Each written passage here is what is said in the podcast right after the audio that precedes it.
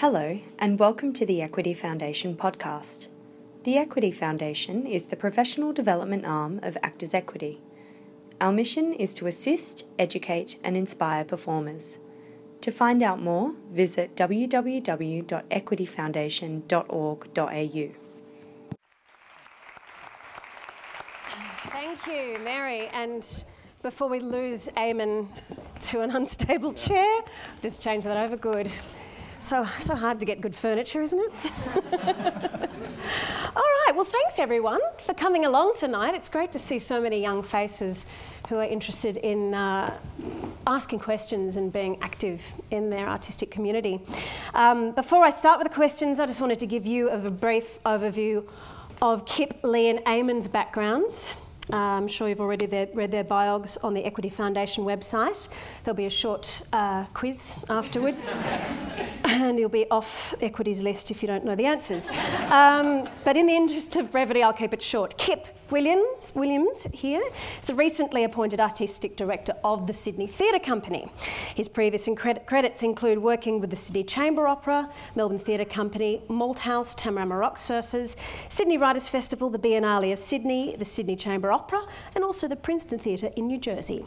He was appointed artistic director of the STC in 2016. Next to him, we have Lee Lewis, who is the artistic director of Griffin Theatre Company. Lee's previous credits include working for Bell Shakespeare, Melbourne Theatre Company, Sydney Theatre Company, as well as productions for the Darwin Festival, NIDA, and WAAPA. And she was appointed Artistic Director for Griffin in 2013. And next to Eamon, next to Lee is Eamon. Next to Eamon is me.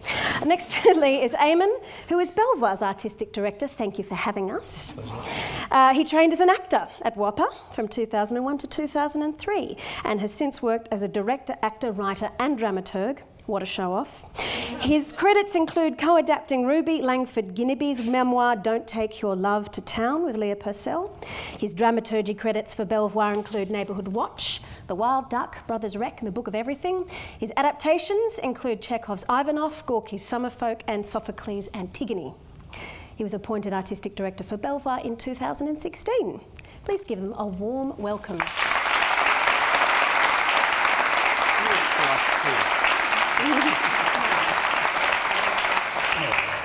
So that might be quite a good place to kick off, I think. Eamon, you started in 2016, which meant you would have programmed 2017. What was it like programming your first season?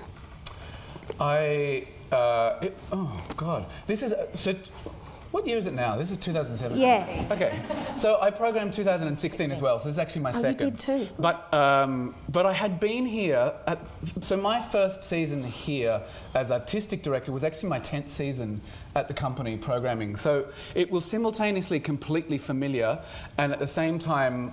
Um, all the clarity I had ever had in the nine previous years went, you know, like you know when on old projectors when the film would just go like that? That's what it was like. I lost it. Um, what was your position previously? Was it artistic associate or? I had been associate director dash new projects. I think that was my official title, and prior to that, I'd been artistic associate to Neil Armfield, and prior to that, I had been the, the literary manager. Right. Not, not, a terribly good one, I don't think. yep. They seem to have survived. Do you think that any of those jobs could be called a kind of uh, artistic director internship, or because you don't really have assistant ADs as such, or how do you learn to be an AD if, I, suppose, through jobs like that? Yeah, sure. I, I felt like. Um, I felt not quite ready for the job, but I also felt like I could muddle through if I was willful and cunning. And I don't mean to get the job, I mean to do the job. Yeah. And I, but at the same, it's an interesting question because I had worked for five years under Neil Armfield and five years under Ralph Myers, both of whom were kind of like had deep connections in each other's worldviews and in the way that they approached the company, but also both of whom were kind of wildly different in many ways. But I, I there, was a, there were long periods, there were two seven month periods in a row in about 2009, 8, 9 or something where Neil was away for the whole time. And so it just meant that I had to um, step up in, in ways that, um, that uh, were interesting and um, challenging and useful. And so after 10 years of working under two artistic directors, I felt like I was at least like qualified in a middling way. yeah. Humble. Um, Kip, I'm just going to get the elephant in the room over and done with. You were appointed just last November after Jonathan Church and the STC consciously uncoupled.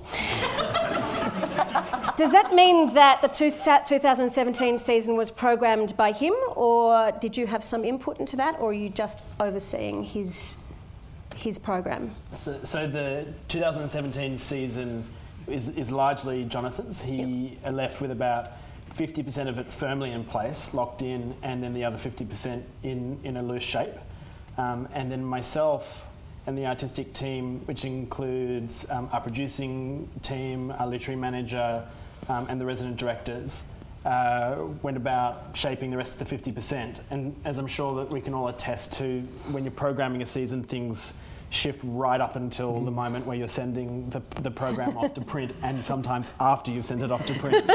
Um, so that 50% shifted quite a bit, but was still very much in the vein of the, the vision that he had for, for 2017. So, and I wasn't actually appointed interim artistic director, I think, until after that had been locked off or pretty close to. Right. Um, and then I wasn't appointed artistic director uh, until a couple of weeks before we launched. So, I, whilst I've, I've launched it and been a kind of public advocate for it, um, it's, it's Jonathan's um, largely uh, combined with this input from the artistic team.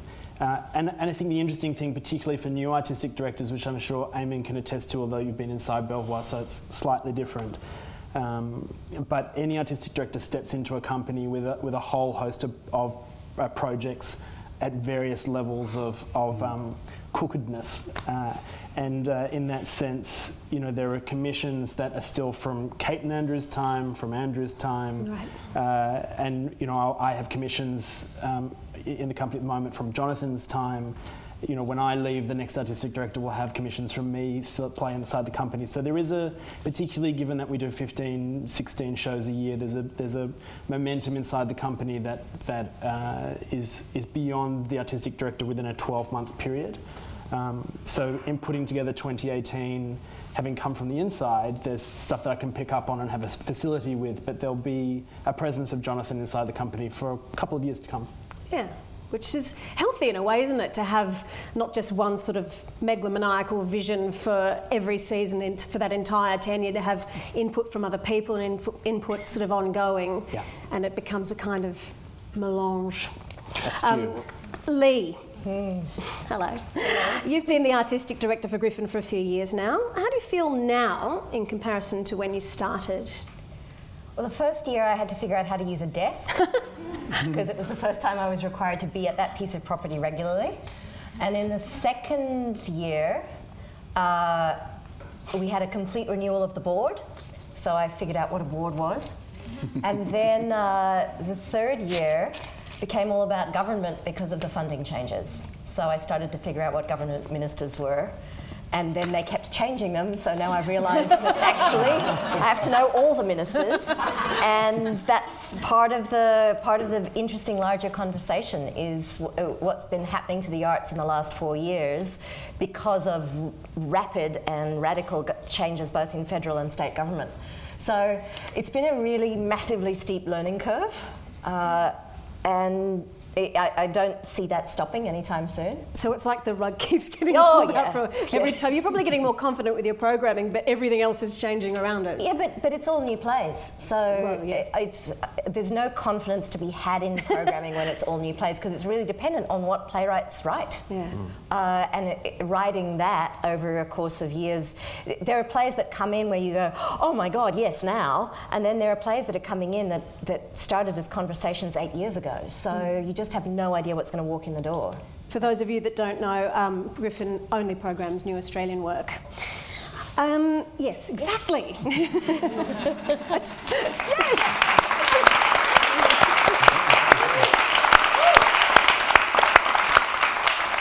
All right, everybody. Was it a long standing ambition to be artistic director of a theatre company? Eamon. Um, not, not for a long time, not until kind of recently, in a way. So not long standing, no. I had hoped when I was uh, about a year or so out, maybe two years out of drama school, I kind of went, maybe one day when I'm in my mid 40s, I'd quite like to be an associate director of a theatre company. Right. And I still think that would be quite nice. um,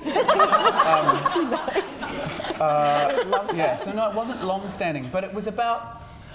Um, when, when Neil left, I didn't want to take the job, and I was thrilled when Ralph came on board because of the um, enormous respect that I had for him. But, um, but certainly when Ralph said he was going, I, I, I, by then I was like, less "Actually, I respect for Ralph, yeah. No, all gone. No, but by then I did feel like I wanted to, but actually it was not necessarily of a major company. I had other ideas. Okay. Yeah. Lee? Was it a long standing ambition Yes, from the cradle? from about 12. Amazing. Oh, really? Mm. Amazing. Yep. Good chat. I wanted to be an astronaut when I was 12. no, no, I shut down all the other possibilities when I was 12 and I explained to my father what my career path would be, that it would not oh. include neurosurgery or law. Yeah. And I laid out a plan and I said if, I, if it wasn't working by the time I was 35, I still had time to change and get into another industry. Wow. And I was, I had a bit of a minor breakdown when I was about 36 because my 12 year old self had not prepared me for the, ti- the time beyond 35. But I've, I've forgiven her now. It's okay.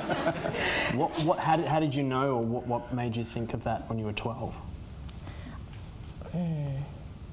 I was way smarter when I was 12. Did you see a particular oh, show at a particular theatre that. How did you even know kn- about artistic direction when you were 12? I think I'm, I think my parents used to bring me actually to Belvoir, and I remember seeing Neil Armfield talking about something, and I thought, I'm going to do what you do. yeah. I, I want to lead the conversation. Yeah. Um, and then I took a whole lot of other paths, and it, it, it sort of didn't sit at the front of my head uh, because other things are really exciting. I trained as an actor, I worked as an actor for a really long time. Then I became more of a director, and then, so it, I wasn't seeking it, but yes. Okay. Kip? No, I don't think so. I mean, um, it's interesting hearing you talk about that age uh, and having that relationship, but having a bit more of a self awareness than I did. I, I started my first theatre company when I was 11. Um, so my friends and I got together, and, and um, I won't tell you what we were going to produce because it's really embarrassing. I want to know what was your first Maybe for the- season? maybe for the, for the bar afterwards. Um, but, but no sense of, of even being a director then. Yeah. Um, and, and I think But were you directing it? yeah. Yeah. Yeah, yeah. So you were doing it, I didn't even really know what a director was at all. Yeah, but I was doing the same thing. You just told people what to do. Yeah. yeah you, and you and you organised it, and you stole Yeah. all the stuff from your house to do it. Totally. Stand there, do it angry. Yeah. And don't tell my mother we're using X. yeah. Complete, very similar. Yeah. Um, but I, I don't. Uh, I don't think I thought about it um, with a, as a kind of conscious goal, and I certainly would never imagine that I would be doing it at, at this point in my life.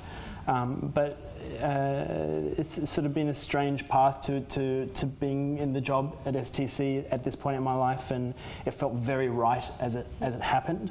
Um, so every, t- every time a next step took me towards doing something like that, there was a lot of consideration about whether that was the, the thing I wanted to do, and, and it always came back with something that I really wanted to do, and so I just kept pursuing it. Good. Um, what is your vision for the company? And do you feel there is an existing mission inherent in your company that you need to uphold, Lee? Yeah, of course, there's an existing. I have the, like, the kind of easiest company in the country because the mission is not dependent on the artistic director. Yeah. New Australian plays, really straightforward. Has always been, will always be, and I think that's incredibly important both for writers and actors to trust that always. It will never be questioned. What those plays are and how that's delivered and what a, what is new, what is Australian, and what is a play are all up for grabs. But it will be that combination always. So, uh, so that's easy on some level. Uh, the sustainability of that and the constant convincing of government that we are not losing money, they are investing in the future of, of the Australian voice, and that that investment has to keep going. Uh, is the big question. Like, how long can that keep going? Uh, and it comes back to that thing of 20 years from now, if, if you had, if you just have, if you can only choose one company in the country to fund, which company gets that funding? And well, us. no, no. First Like if ever you have scrag to, fight if you cut away everything, if you cut away stage. everything, that becomes the thing, and that becomes a question I think that we have to we have to lead government in rather than be forced into a corner in answering it. We actually have uh, the value uh, the values of our artistic community are really important. If uh, us knowing collectively what we value the most is what we will champion the most and continue to, because it will come to that.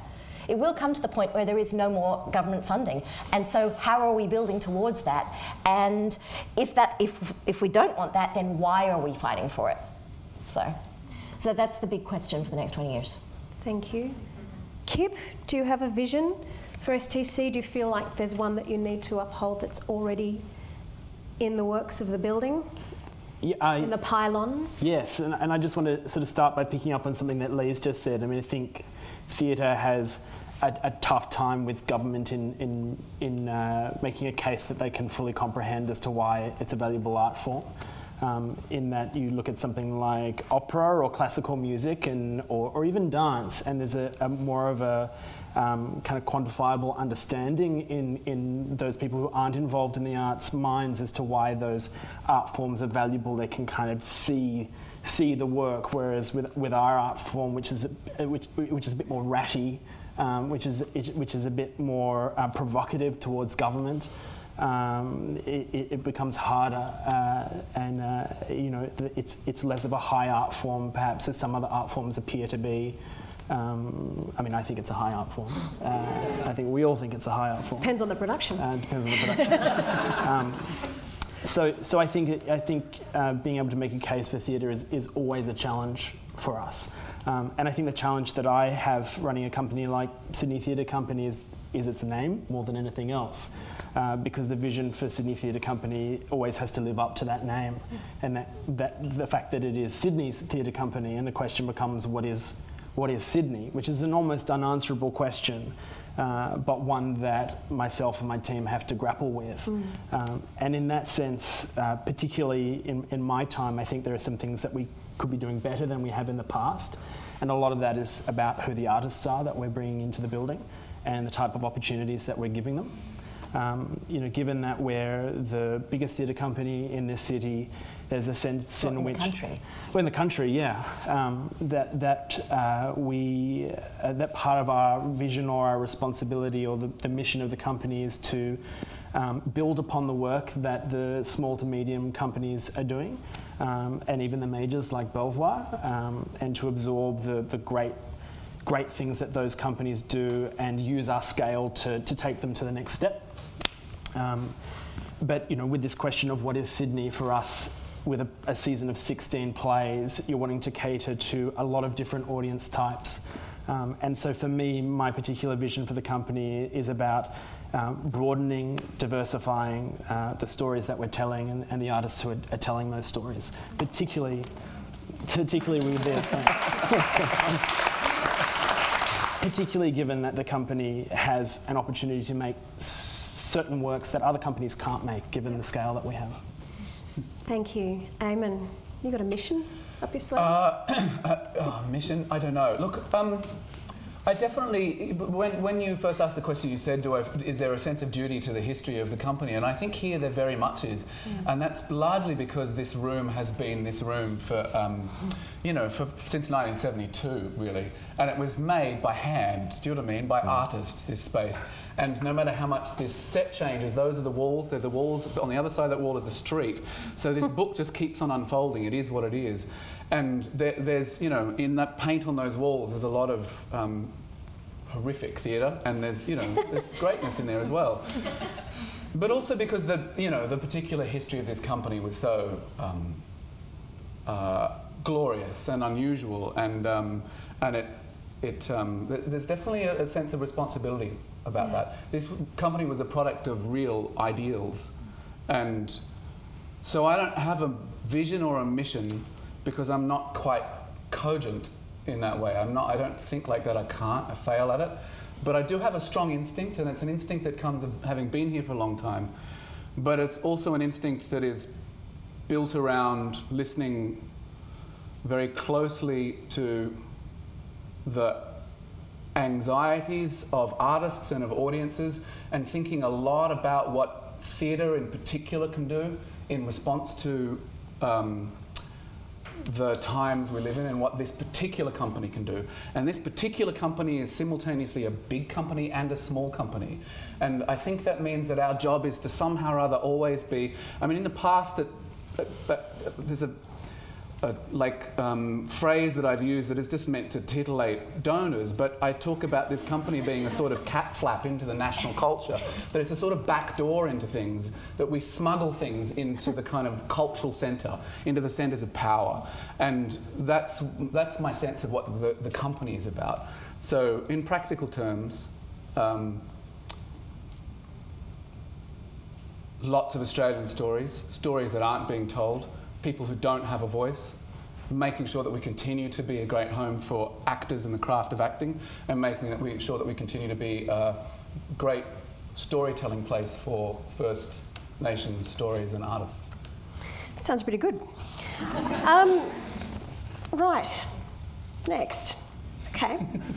That's interesting though because there's a there's a real connection between the three primary new play spaces between Griffin and this space and Wharf One. Well, very yeah. literally, they're all literally. modelled on your, on all, your space. All the yeah. same architect, all the same. Let's find a space. Let's find a really stupid space that should never be a theatre, that mm. no one else wants, and make a theatre out of it.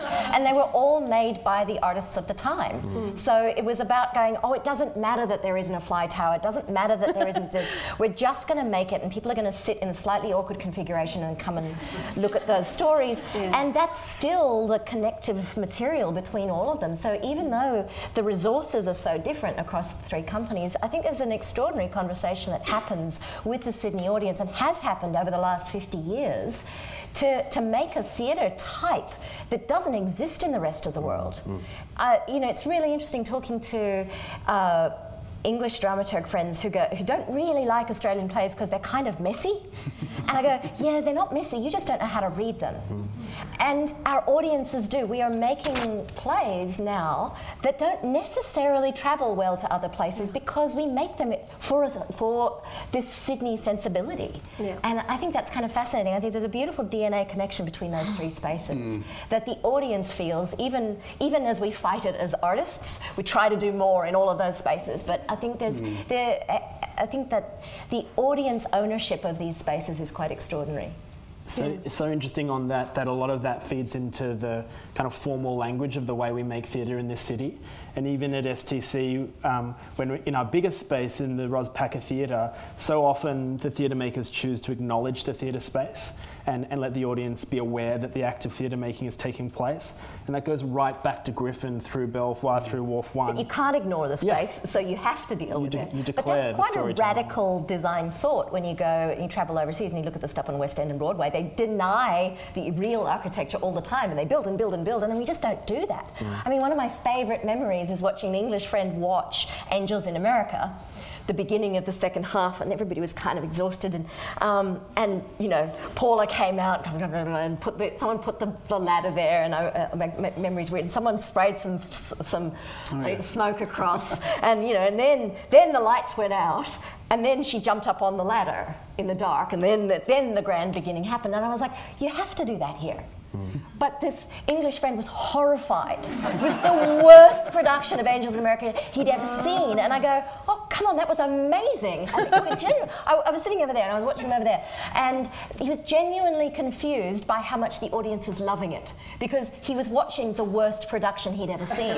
But the audience is going, oh my God. And of course, there's this extraordinary connection between the audience here and that extraordinary cast and the roughness of the making. Mm. But this way of making would not have worked on any major stage in America or, or England. And you go, and nor should it.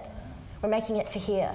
Yeah. And I think there's something magic there, and I think there's something magic moving between the spaces. Thank you. Yeah. Sorry, totally. No, that's that's that's great.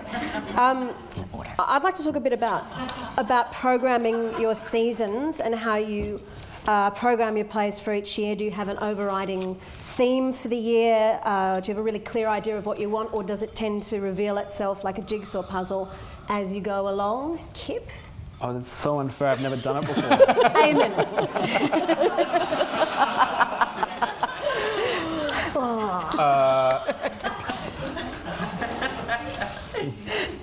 You, it's a little bit like, um, like it's a little bit like um, I don't surf, but I body surf, and you can't do anything unless the wave comes along. Yeah. So you're kind of like out there. Do you know what I mean? Like, and it, sometimes that means you kind of like shove people out of the way, or you move along to get the fuck out of the way of the people that that's there. But, but you, but unless, the, but you can't. You've, you've only got what's actually there to work Sometimes with. there's You a can't- shark. Hey, hey. yeah, you can't. Well, that happens. you can't dream up the waves, and it's the same with the pieces of theatre. Actually, got it. You've got to work with what's actually there.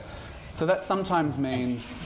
Are you misbehaving? I'm so sorry. I was just thinking of you in the waves, and I was like, there, and then, yeah, sorry. so sorry.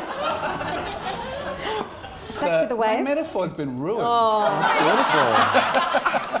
the shark is when, Pretty the, happy is when with the it, show actually. falls Really good one. That's how I was getting into it because there's She was a stuff porpoise happens to you. behind you on the wave. Yeah, there's stuff that happens. I think I think I would add to that in saying that it's it's you know because the wave is partly the artists and the work they're Totally. bringing to and then it's also you know that um, nasty word zeitgeist of of responding to to what's in the ether.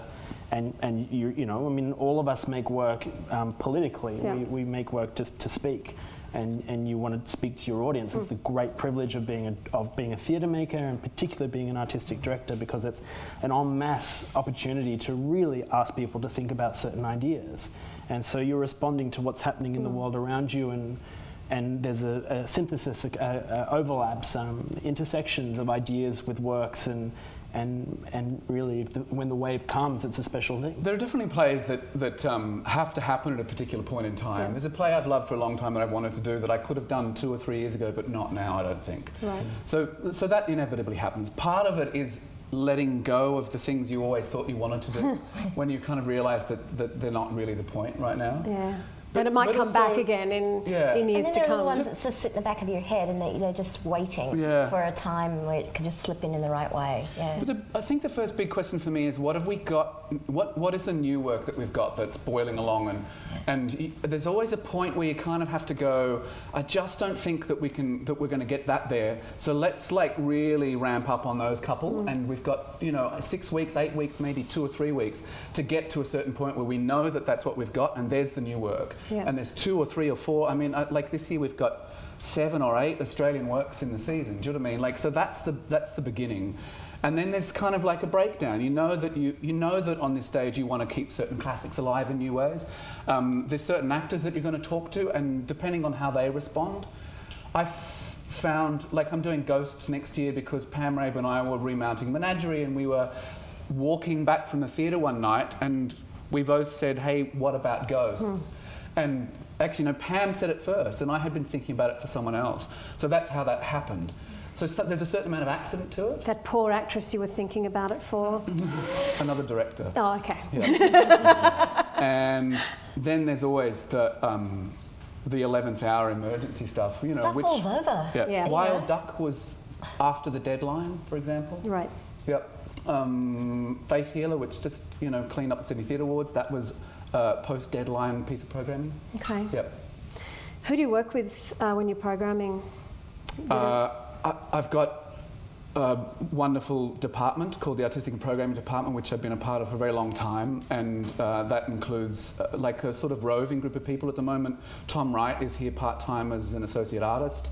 Um, Anthea Williams is in charge of new work at the company and has been for five or six years now. Uh, Nell Ranney is part time here as an, uh, an artistic associate. Um, uh, Brenna Hobson, who is our executive director, w- like we work very closely talking about what's achievable, um, because I have to constantly accept that there are limits of course. to things. um, uh, there has been an associate producer. We've just reappoint. We've just appointed someone new, Charlotte Bradley, in that position. So there's a real group of people, and then there's kind of like people from the outside as well who come into the process in different ways. Yep. Lee, who do you work with when you're programming? Due to the funding cuts, I lost my artistic associate. Just you then. Yeah, just me. Um, yep. Good Uh, chats with yourself across yeah, the great chats with myself. No, Mirror? that's not fair. I talk to uh, I talk a lot to Karen Rodgers, uh, general manager, and uh, I work a lot with the playwrights, Yeah. honestly, talking to, uh, to them about where they're at, and I try to keep it as transparent as possible, even to the point of saying, you know, saying it's sitting on the table. I don't know if it's going to end up in the in the season, so Yeah. that they're part of that, other than it's this mysterious thing. and They just get this random phone call, uh, and yeah, it's, everybody's sort of got their own way of doing stuff. Yeah. And I worked for, well, I was uh, around, uh, you know, I was a Richard Wherrett Fellow for Robin Nevin for a year, so I was around her as she was programming. Then I was Nick Marchand for mm-hmm. a while, and then Sam Strong, and and none of them are the same. Yeah. and I, it's there. It is a mysterious process. There's also that because you're reading stuff, and it's. I think of myself as the first audience for an idea, and if something. I respond to something, then I hope that that means that other people in an audience w- will respond to it. So I think, but I'm also conscious. I remember Robin talking about being on the wharf and getting further and further shut off from regular people. So worrying that on a programming level she was losing touch with what people wanted to see. That that was something she was vigilant about, was staying in touch with the world. So, yeah, I. It's. I talk to. I talk surreptitiously to a lot of people about the stories that playwrights are working on to see if if I start talking about a story, then if someone, if, if people around the dinner table pick it up and start talking about it, then I kind of go, okay, there's a bit of heat there. Yeah. So I sort of, I don't talk about the stories as such as it's the issues sitting Yeah, yeah. inside it to see what people are thinking, and if, and if I think that there are words in those plays that, that. Uh, will offer something to those people that are talking about it, putting it in a, in a way that it can't be said by regular people. Sure. Um, so I'm fishing. I suppose I fish with regular people a lot. Great. I hope you're not fishing while I'm trying to catch waves because That's awesome. Yeah, no, Thank look, you. it is Um, mysterious. Kip, you've got a team. You've got Polly Rowe as a, your literary. Yeah, Polly Rowe, our literary manager, um, our resident uh, director, Mara Savage, Richard Wherrett Fellow, Jess Arthur, um, uh, director of programming, Rachel Azzopardi, executive director, Patrick McIntyre, head of casting, Serena Hill. Yep. Um, and with all of those different skills bases, it feeds in a different perspective on the ideas. Um, and I think the other thing which we all three of us do is, is get out and talk to the artists Yeah. and uh, have a really open ear And to, to to what each people want to do. I think that's what Yeah. people don't sort realise is that we pick up the phone and say, hey, how, do you know about this writer or this artist and what they're thinking? I can't do it. You should have a look. Yeah, hmm. yeah. There's that conversation that happens as well, which is really healthy. And you obviously don't want me progra- programming the same show. Well, yeah, in like, the same. I always yeah, pick up the phone so- and say to, say to Eamon, "Hey, are you doing a re- when you do your revival of something? When in the year will it be, and would it be congruent with this? Because again, you don't. We're sort of programming for Sydney, Yeah. and you don't want to be clustering the, the I guess the wrong the wrong ideas, the wrong experiences. But it doesn't together. serve anyone Yeah. to, to be in competition, does Yeah, it? no. Um, okay, this is um, how do, probably not really pertinent to you, Lee, but Eamon and Kip, how do you balance your need to support Australian playwrights with programming international plays? Can I start with you, Kip? Yeah, sure. Well, we, we, we haven't done a huge amount of um, new and international writing at STC in the past few years. Um, I'm in rehearsals for Chimerica at the moment, which is a Lucy Kirkwood play, which is um, a, a bit different for us to be doing that. Um, and we'll see under my time as to how much we do. I mean, in the, in the past, there's been a bit of a, th- a third, third, third approach of new international work, new Australian work, um, classic work. Uh, and we've been looking at reinvestigating the Australian canon in our time, trying to do at least one play a year from the Australian canon. Uh, but in terms of new Australian work, a- again, from, and in particular in terms of my time in the company, a lot of it is, uh, is down to the ability for us to try and give writers an opportunity to, you know, having written for the Griffin, having written for Belvoir, to write for a, a bigger space um, and offer a different type of dreaming for them, um, be that cast size or uh, a theatrical language that they're interested in exploring that they might be able to do in the drama theatre or in the ROS that, they, that, that is perhaps not possible uh, elsewhere in Sydney for them. I don't know what you're talking about. And in fact, STC, STC has taken a Griffin show, The Bleeding Tree, That's which, is, which is programmed for later this year, isn't it? Yeah, as we, so we have a history in the company of also taking work, often from Griffin, and, and casting it out into a wider Because audience. Away happened. Away, Like Kafka Dances Kafka was the same thing with Griffin. Yeah. Um, so yeah, I think in terms of in terms of new Australian writing, um, we also go right down to you know the f- kind of first base level of um, often programming writers for the i- i- on our main stages with their first play. Um, so Disapol Savetsila, or, or Oki, as some of you may know him, has his play Australian Graffiti with us this year. It's his first play he's ever written. Um, Kylie Coolwell wrote her first play uh, for us at the Battle of Waterloo. Um, so sometimes there's a kind of complete flip of taking very new writers and giving them their first opportunity. Um, and I think all companies, irrespective of scale, are interested in, in you know, new voices. Yeah. Um, so it's not just our kind of remit to be, be looking at the kind of mid, mid-career, later career writers. As we- we're interested in new writers too. Okay. And Lee, where do you find your Aussie playwrights? Are you in cahoots with the festivals? Do you have a breeding program? How do you, where to get them? Um, everybody's got my email address and everybody's got my phone number, and they call and they send the plays. Right. And I go out and see as much as I can.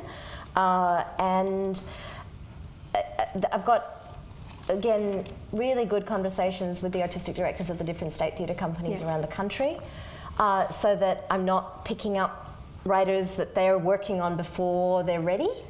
Because Sydney's a high pressure uh, market or environment to put a, a new work on in, and sometimes, uh, sometimes working with the state theatre companies outside of outside of New South Wales is actually a really good pathway. Uh, and the writers come into Sydney with a lot more confidence if they've built, if they've had successful productions outside outside the state. So it's a lot of talking about, Yep. uh, and staying in touch with where the writers are to see if it's the right time for them and the play. Because sometimes, sometimes the sometimes people actually aren't ready for that story to be on. They think they are, but actually they're not ready to lead the conversation. I really think the playwrights have to be the ones leading it. Uh, if it's their story, they know what they want to say, and they have to be ahead of it rather than chasing behind it and just grateful for it to be on. What's the point of that? Yeah. Okay. I've got a, um, I'm aware of time and we've got a, a couple of hot button issues that I know our membership wanted to, um, to discuss today. So I'm going to jump into those and if we've got time for my other questions at the end, we'll go into those. But um, I wanted to talk about diversity and colourblind and cross-gender casting. Uh, which has been around for a while, this, this issue, but it finally appears to have become a mainstream issue. Um, do you think that recent changes in diverse casting are real changes or token ones? Is there a real cultural shift at the moment, Eamon? It's a, it's a good question to ask how deep seated it is and real it is, because there's no doubt that, that the, the concerted effort of a lot of artists has put the pressure on companies to pay a lot more attention. And I think that's a very good thing. And it, it does mean, I mean, it means that, for example, in every programming meeting, we do actually count now. And um, that's a useful tool Do you have a quota or But- do you just have a general kind of, mm, does that look balanced? no, no, I mean, certainly for gender, we have what is effectively a quota. Yeah. But, um, uh, but it's an interesting question about how kind of like real and permanent it's going to be because, like, the last time that the issue of women in theatre blew up at, at this particular company about six years ago, there was a lot of discussion about how that was a founding principle of this company and why were we, you know, here we were 30 years later coming, you know, talking about the same old things. Mm, So I don't, I mean, it's going to be a long term thing, but I do feel like the commitment is um, serious on behalf of, behalf of the organisations. Yeah. And I think that there's a pretty good understanding that a real commitment is a very big and deep commitment, and that it's going to require changing the organisations and changing the culture and changing the processes, and that it's not just a matter of kind of um, feeling satisfied with uh, surface level of things. So, I mean, I would like to think that it will be permanent, and I would like to think that the work that is being done and the conversations that are happening are laying the groundwork for it to be permanent. Um, Kip, I know that you did an all female production of Lord of the Flies once at Malthouse. What are your feelings about cross gender casting, which is becoming more common as well now. Kate Mulvany is about to play Richard III for Bell, for instance. Um, given that there are so many productions that have a majority of male roles, um, how open are you to turning male roles into female roles so there's equity in the casts? Do you think that Lord of the Flies was a successful um, experiment? Well, if I can say so, yes. I All do. modesty aside. So you've done Exactly. an all-male production of it as yeah, well. the genesis Yeah. of the production was I'd, I'd done an all-male production in my final production at, at NIDA, and I had wanted to do an all-female production and had been told that I wasn't allowed to.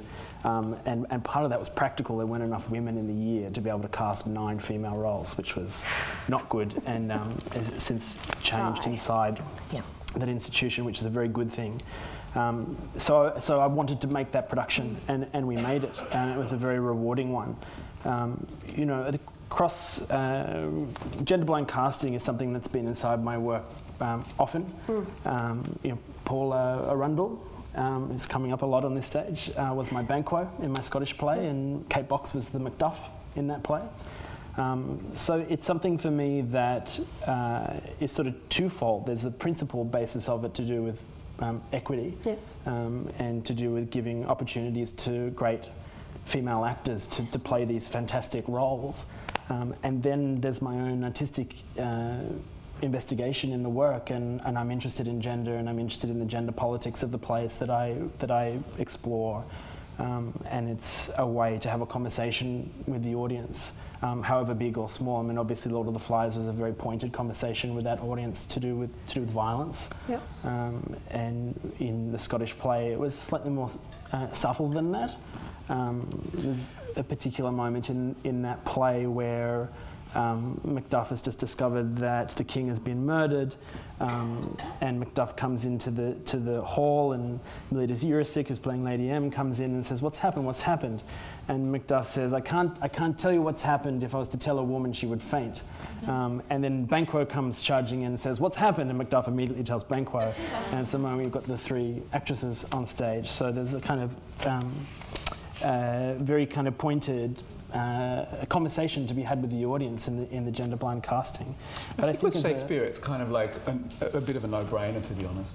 Like it's so whether the play is one of the gender play plays or not, it's sort of like um, it's so easy to kind of go out of your way to make sure that there's equity in, in I think, in casting Shakespeare. Do you think that's because it's heightened? Do you think it's because it was written to be performed by all one gender anyway? Well, I think because the language, because they're, not just that, but they're written for daylight and bare stages. So I think that the mm. language tells you everything. Mm. So that I think it's quite simple to do. Like Emily, Emily Ugavule can play a man very easily because the text says what the relationships are. It's sort of like in, it, there is no gender in a funny way. I think Yeah. when you really dig into it, oddly enough. But at the same time, there is. There's all this kind of horrific misogyny.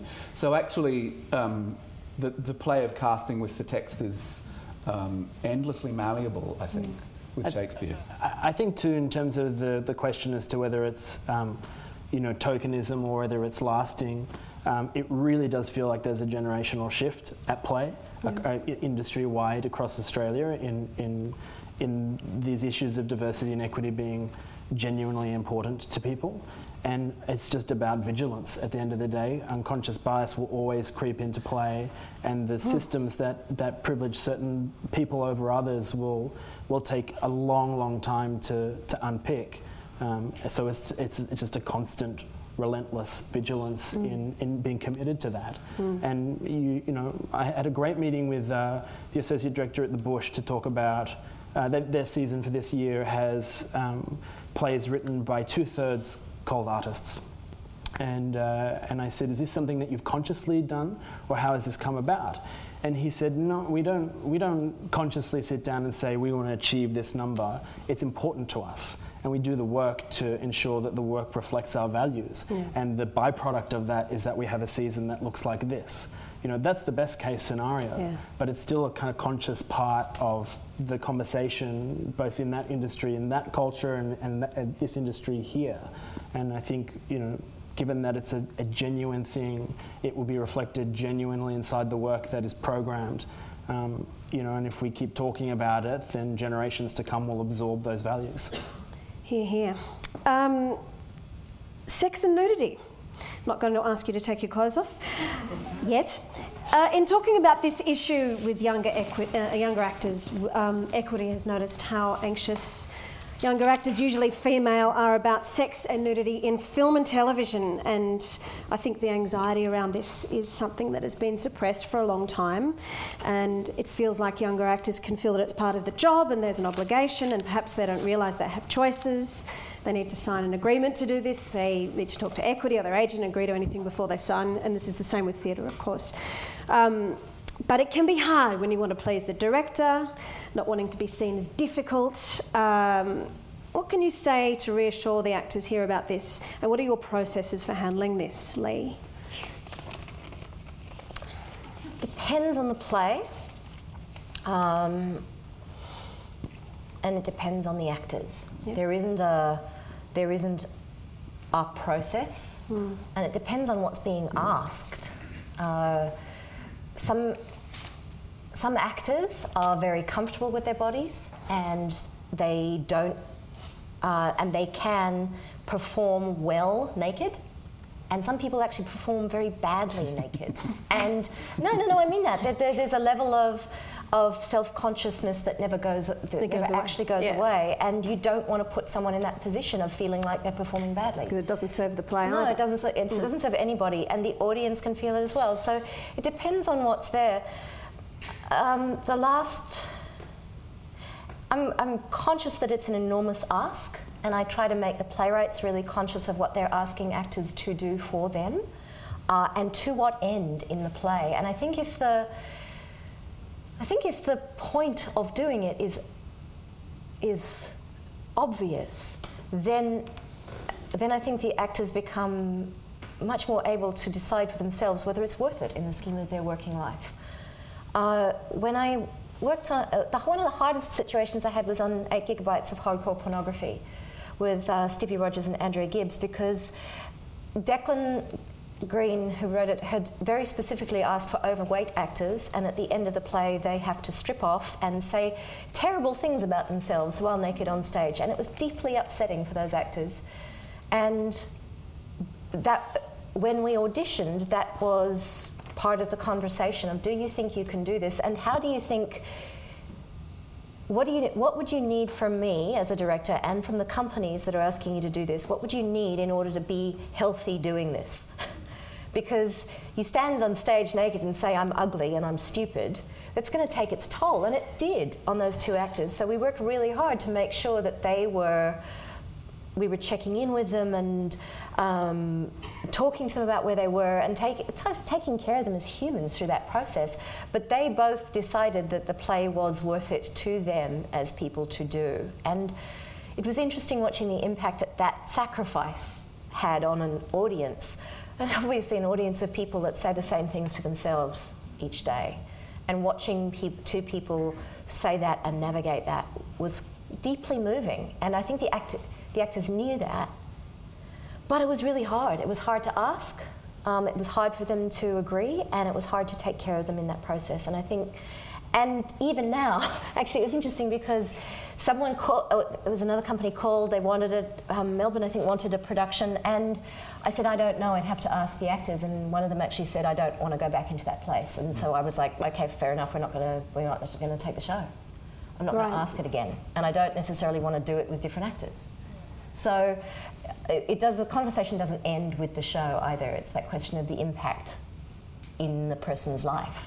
So it's complicated, and I think that the biggest thing is uh, making sure that the that it's there from the beginning, in the scripts that go out, um, or in the conversations about it, and why. To what end? I think is a real question. Thank you.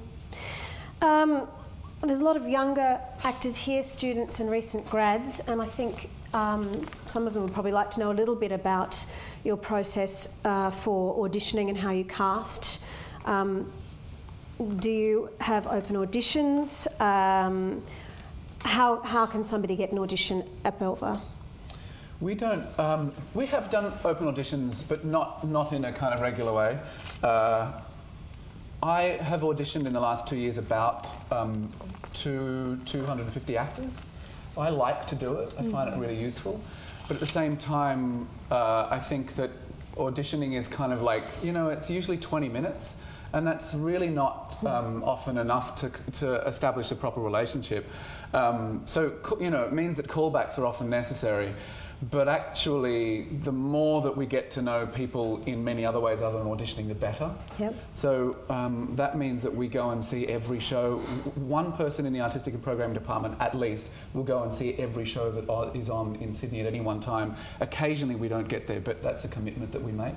So we do see everything that happens between us.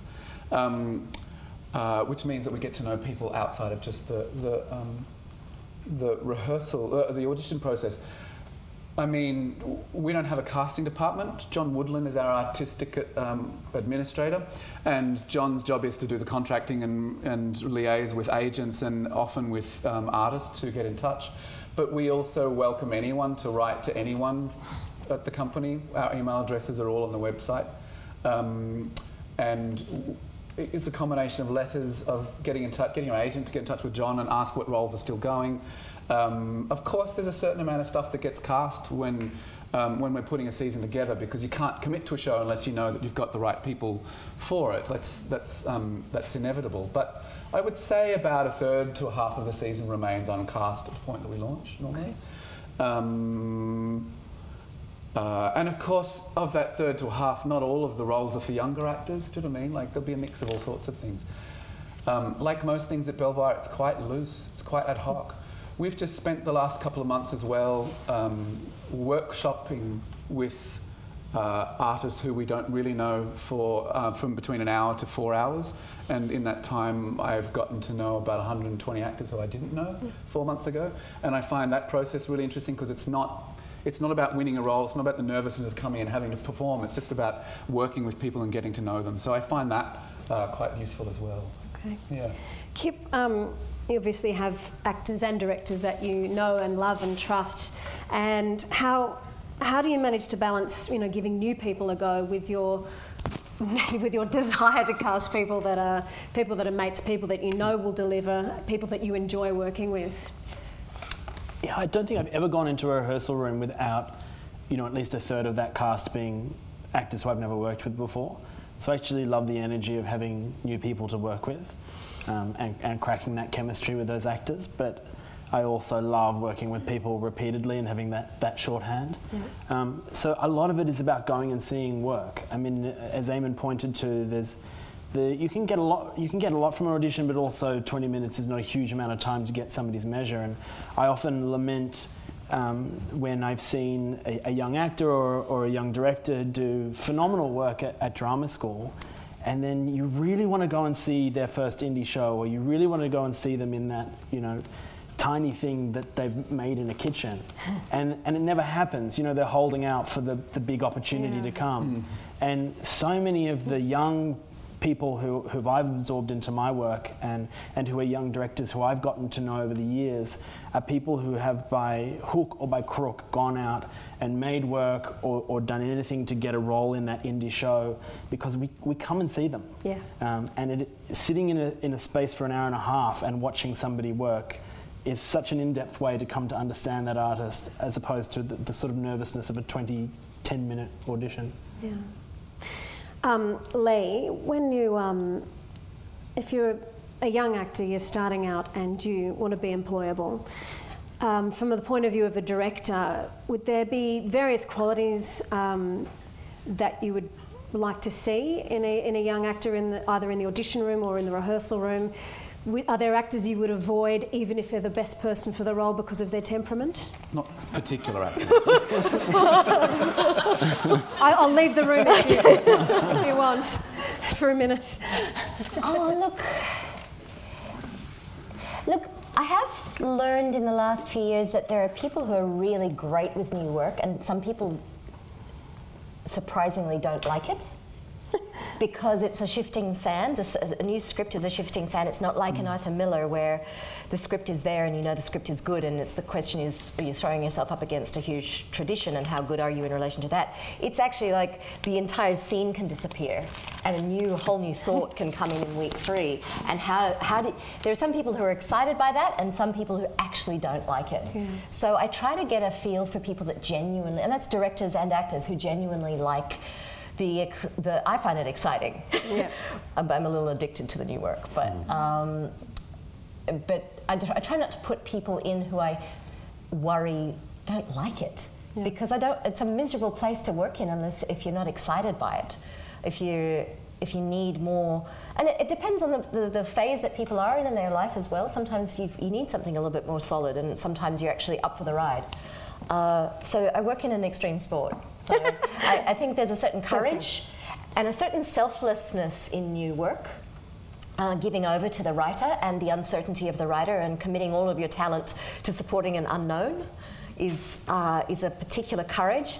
And when I find it uh, my gratitude to established actors who are willing to put their mm. name to new plays knows no bounds mm. because committing our best talent to our newest work is something that is incredibly important to me. Mm. And I, I think that the confidence that an audience will have when there's an actor that they know and love who is fronting a new work, they'll go, oh, if they think it's good, then I'm going to, well, you know, masquerade people came to see it because you were they were like if it's if she's in it then it must be okay and you do actors do vouch for yeah but they vouch for the for new work in ways that I can't or the company can't it's the that amazing audience connection to actor and the trust of an actor mm. so um, so courage, I think, is the biggest thing for yeah. me in new in new work, and a certain amount of selflessness. And honestly, at Griffin, willingness to be in that dressing room you know, because it's small. It's small, and you know, you get to know those people really well. So there's so good personal hygiene. Good, good personal hygiene. You, you joke. I'm, yes. I'm not joking. I'm, con- um, I'm conscious that we need to hand over to questions in a minute, but I have one more. Can I just say my question? Answer that, my answer to that question because I think it's really interesting. I'm sorry. No, no, I, I actually I had to start it. divvying it up. No, I agree. Uh, um, irrationality um, curiosity, yeah. being prepared to get lost and to fuck it up and to throw it all away, they're the best things. Yeah. Yeah. Good. I'll see you next week. Um, or will I? Last, last question from me before we hand over, because um, I think this is an important one. It's a big one, so try and be brief if you can. Um, there was a perceived lack of criticism from cultural leaders to the recent uh, of cultural leaders to the recent cuts in arts funding, and some felt that arts leaders were too fearful to criticise the cuts in case they were in the firing line. What do you think is, the, is an arts leader's job? Kip? Well, if I'd been an artistic director at the time, no, I'm joking. Um, look, I think the, the greatest thing that came out of, of that particular period in, in our funding history mm. is that all the companies came together and spoke together. Now, I, I, think we can debate the, the timeline on that, but I think the actual outcome of the I Stand With the Arts campaign, which was across the board, absorbed and um, supported by all companies, was a phenomenal outcome and actually lays the blueprint for the future. And that's my Thank you. Answer. I think that's good. Yeah. I, I would say that, um, like Kip, I was not. I had been appointed at that point, but I was not the artistic director. I th- there was it's very clear that there were a set of decisions that were made for reasons that remain opaque to many, many people at a very, very high level across the entire country. And that, that seems to suggest a degree of, of um, coercion or collaboration that, that I think was um, peculiar. And that was enforced upon a lot of people. And I think that that was a terrible mistake. And I think that it shouldn't have happened. But I also think that there was a lot of work that happened behind the scenes. And I think that work was effective and it did give rise to what Kip talked about, which I think um, I agree is a terrific thing. And there certainly has been, I feel like, a kind of renewed sense of shared purpose and, and a discussion amongst artistic directors and, and, executive directors. But, but I would have to, look, I would have to say that, that I do think there has been a, a shift which is related to government pulling back from any notion of the public good over a decade, and I mean both sides of government in this, in this case. And that pulling back from any notion of a public good has meant that the arts are increasingly reliant upon the private as opposed to the public good, and that that private good is fiercely self protective. That's all we've got time for tonight, but please thank again Kip, Lee, and Eamon for joining us.